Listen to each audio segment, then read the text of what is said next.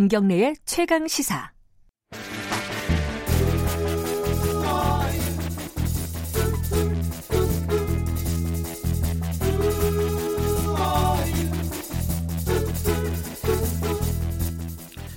우리 생활 속 과학적 궁금증을 전문가의 깊이 있는 시선으로 들여다보는 금요일엔 과학이 옥보다 좋아 금과옥조 시간입니다. 오늘은요 어, 가습기 살균제 얘기를 지난주에 잠깐 하다가 못했어요. 굉장히 중요한 얘기인데 어, 지금 사고 조사가 다시 진행이 되고 있죠. 음, 사회적 참사 특별조사위원회가 지난해 12월에 본격적인 조사를 시작했습니다. 그리고 지금까지 많이 빠져 있었던 옥시 뒤에 가려져 있었던 기업들이 있습니다. SK케미컬, 뭐 애경 이런 기업들에 대한 재수사 들어가 있고요. 어제 관련된 중소기업 대표가 구속 기소가 된 일도 있었고요. 자, 오늘은 가습기 살균제에 대한 얘기를 나눠보도록 하겠습니다. 이덕한 서강대 화학과 교수님 나와 계십니다. 안녕하세요. 네, 안녕하세요. 일단 뭐 워낙 큰 사건이어가지고 많이들 기억은 하시겠지만은 구체적으로 뭐 숫자나 이런 것들은 많이 잊어버리셨을 것 네. 같아요. 네.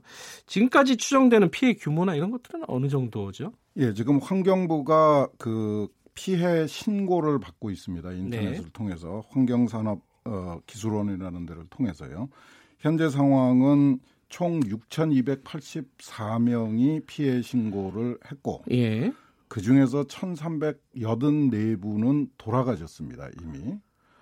어, 그런데 이렇게 피해 신고를 하면은 환경부가 아주 복잡한 절차를 거쳐서 네. 시간도 오래 걸려요. 예. 피해 어, 사실을 인정을 해주고 네. 네 등급으로 나누어서 뭐 그, 저, 그 아주 적은 규모의 음. 보상을 음. 해주고 있습니다. 정부 네. 차원에서 네. 어, 나중에 이제 그 피해를 발생시킨 기업에다가 구상권을 행사하겠다는 네.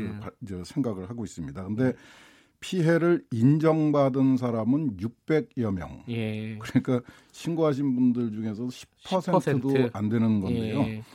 어, 사실 뭐 1,380, 1,300여 명이 사망을 했다. 이것만 해도 엄청난 거죠. 그런데 이 이거는 뭐 옥시 사태라고도 부르고 가습기 살균제 사태라고도 부르는데 이건 예. 가습기 살균제 참사입니다. 예. 이 실제로 이 일은 1994년에 시작이 됐고요. 94년에요? 예, 94년부터 음. 2011년까지 진행이 됐습니다. 장장 네.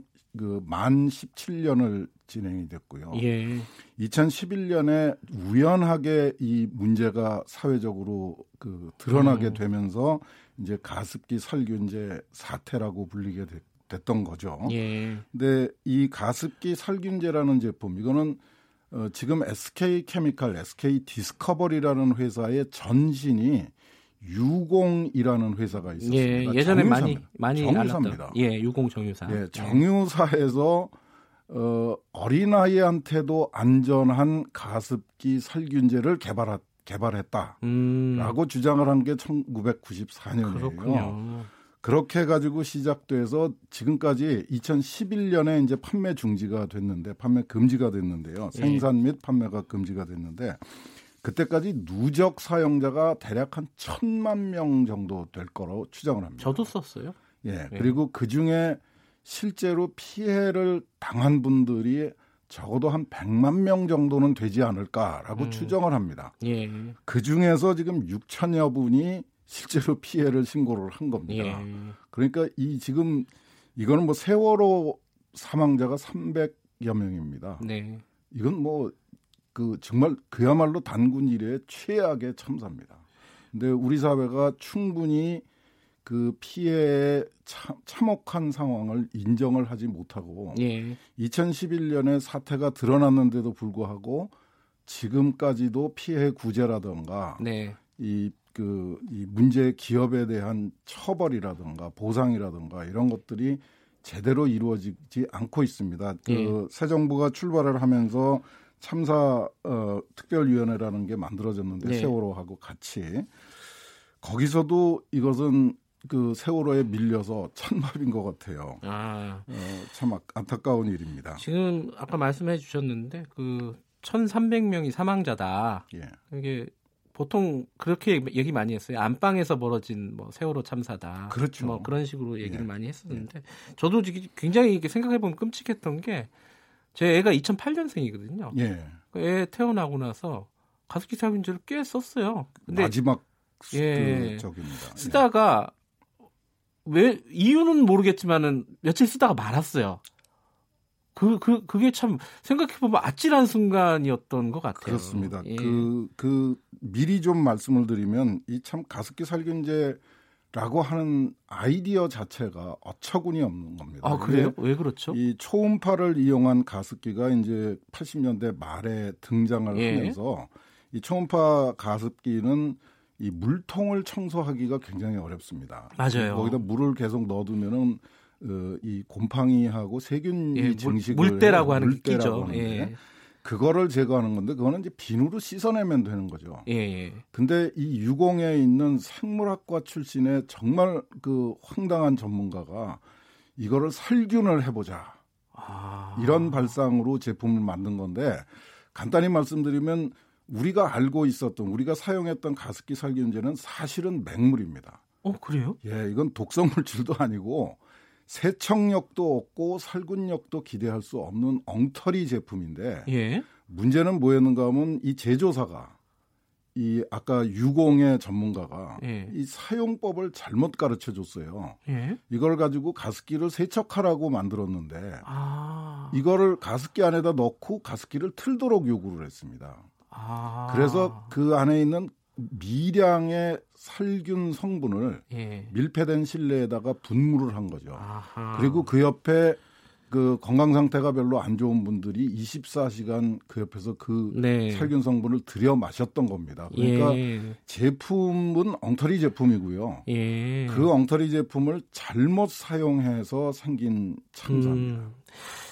지금 제조사가 이루어지고 있는데 원래 애경도 사실은 면제부를 많이 줬어요. 애경 네. 자체도 그때 당시 2011년 이후에 수사를 할 때 결국 애경 본사까지는 수사를 못했거든요. 네. 뭐 그런 부분들을 상당 부분 면제부를 줬는데 사실 애경 말고도 다른 기업들이 굉장히 많죠. 애경은 정말 그 하수인에 불과하고요. 예.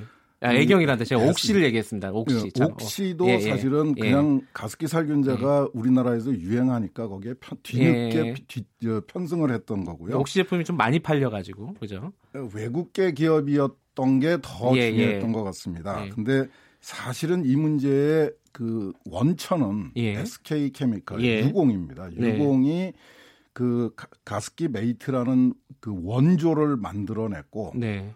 그 다음에 이 그 모든 거의 모든 가습기에 사용됐던 원료 물질들을 공급한 회사입니다. 예. 그리고 이제 아까 말씀하셨던 애경은 이 SK 케미칼이 만든 가습기 살균제를 판매했던 음. 회사예요. 애경하고 예. 이마트가. 근데 예.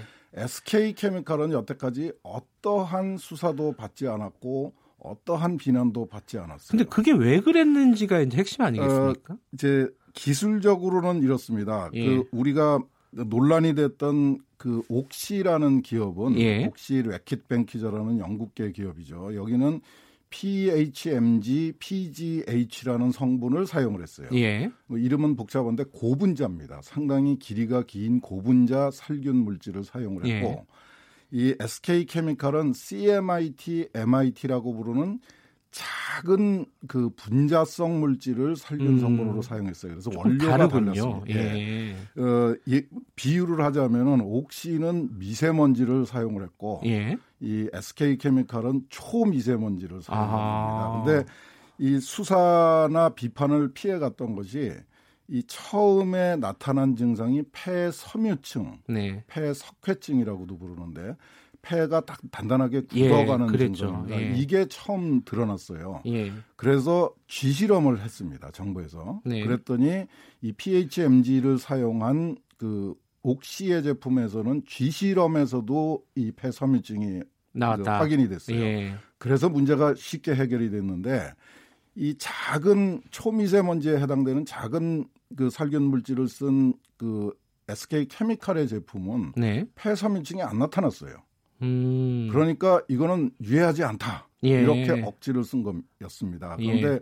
사실은 초미세먼지도 해롭죠. 예. 이그 피해를 주는 양상이 다른 겁니다. 고분자 음. 물질은 그 폐포에 들어가서 거기에 누적이 돼요. 네. 그래서 폐를 딱딱하게 만드는데 CMIT는 그냥 혈관 속으로 들어가 버립니다. 음. 폐에 누적이 안 되고. 네. 그러니까 기관지를 자극을 하고 혈액 속으로 들어가서 아하. 온몸에 온갖 부작용을 일으키는 거예요. 예. 그거를 그 차이를 간과를 해서 계속 퍼, 폐 섬유증만 찾다가 보니까 SK가 빠져나간 거였습니다. 근데 작년 음. 12월 달에 정말 그 다행스럽게도 일부 전문가들이 이 기관지에서 발생하는 문제, 몸의 다른 부분에서 발생하는 문제들을 지실험으로 확인을 했어요. 예. 그것 때문에 이제 뒤늦게 SK 케미칼에 대해서 책임을 묻게 됐는데 지금도 SK 케미칼은 그거를 인정을 하지 않고 있습니다. 왜 그렇죠? 왜 인정 못 하는 거죠? 어, 그 감당해야 될 책임이 아. 너무 무거우니까 예. 피해 가는 거죠. 그리고 이제 공소시효 문제가 또 걸려 있습니다. 예. 그래서 이제 어, 아까 말씀하셨던 중소기업을 미리 구속을 시켜서 예. 공소시효를 이제 연장을 해가지고 음. SK를한테 책임을 묻겠다고 그러는데 정말 늦어도 너무 늦었고요. 그 정치적으로는 아마 다른 이유가 있었던 거 아닌가 싶어요. 그러니까 이렇게까지 예. 어, SK가 수사가 안 된 이유는 뭔가 있을 것 같지만은 그 명확하게는 모르는 뭐, 거니까. 알 수는 예. 없죠. 그 우리가 했던 확실했던 거는 옥시라는 외국계 기업에다가 그 너무 많은 비판을 맞아요. 비난을 쏟아붓는 예. 바람에 진짜 문제를 일으켰던 원 원인에 대해서는 제대로 살펴볼 기회가 없었던 겁니다. 지금이라도 이걸 좀 세밀하게 예.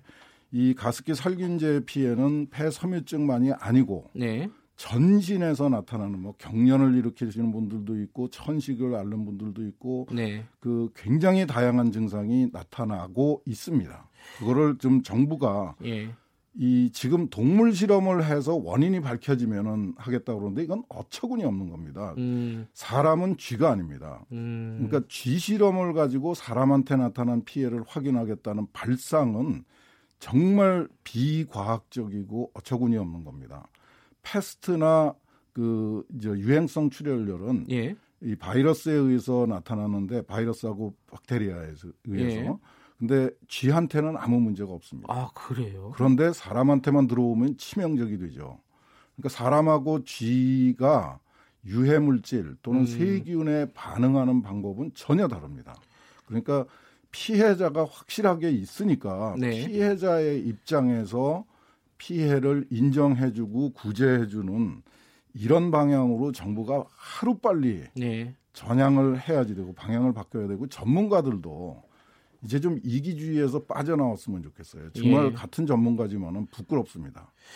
그러니까 아까 공소시효 말씀 잠깐 해주셨는데 사실 2015년도에 사망자 관련 사망자가 나왔기 때문에 공소시효가 7년이다 이런 네. 해석도 있고요. 이래서 가능하다는 쪽도 있고 그렇더라고요.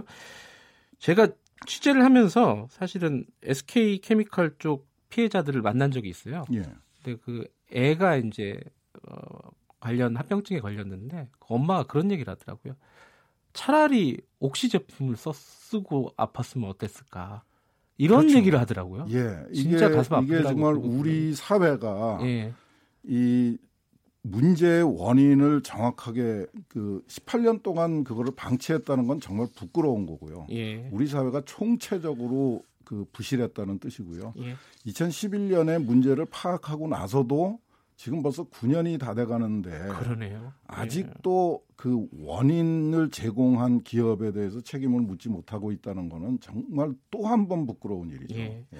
이번에 이제 사회적 참사 특별조사위원회 조사도 있고 검찰 수사도 진행이 되고 있으니까 좀 어떻게 달라질지 지켜보도록 하겠습니다. 예. 오늘 여기까지 듣겠습니다. 고맙습니다. 예. 예.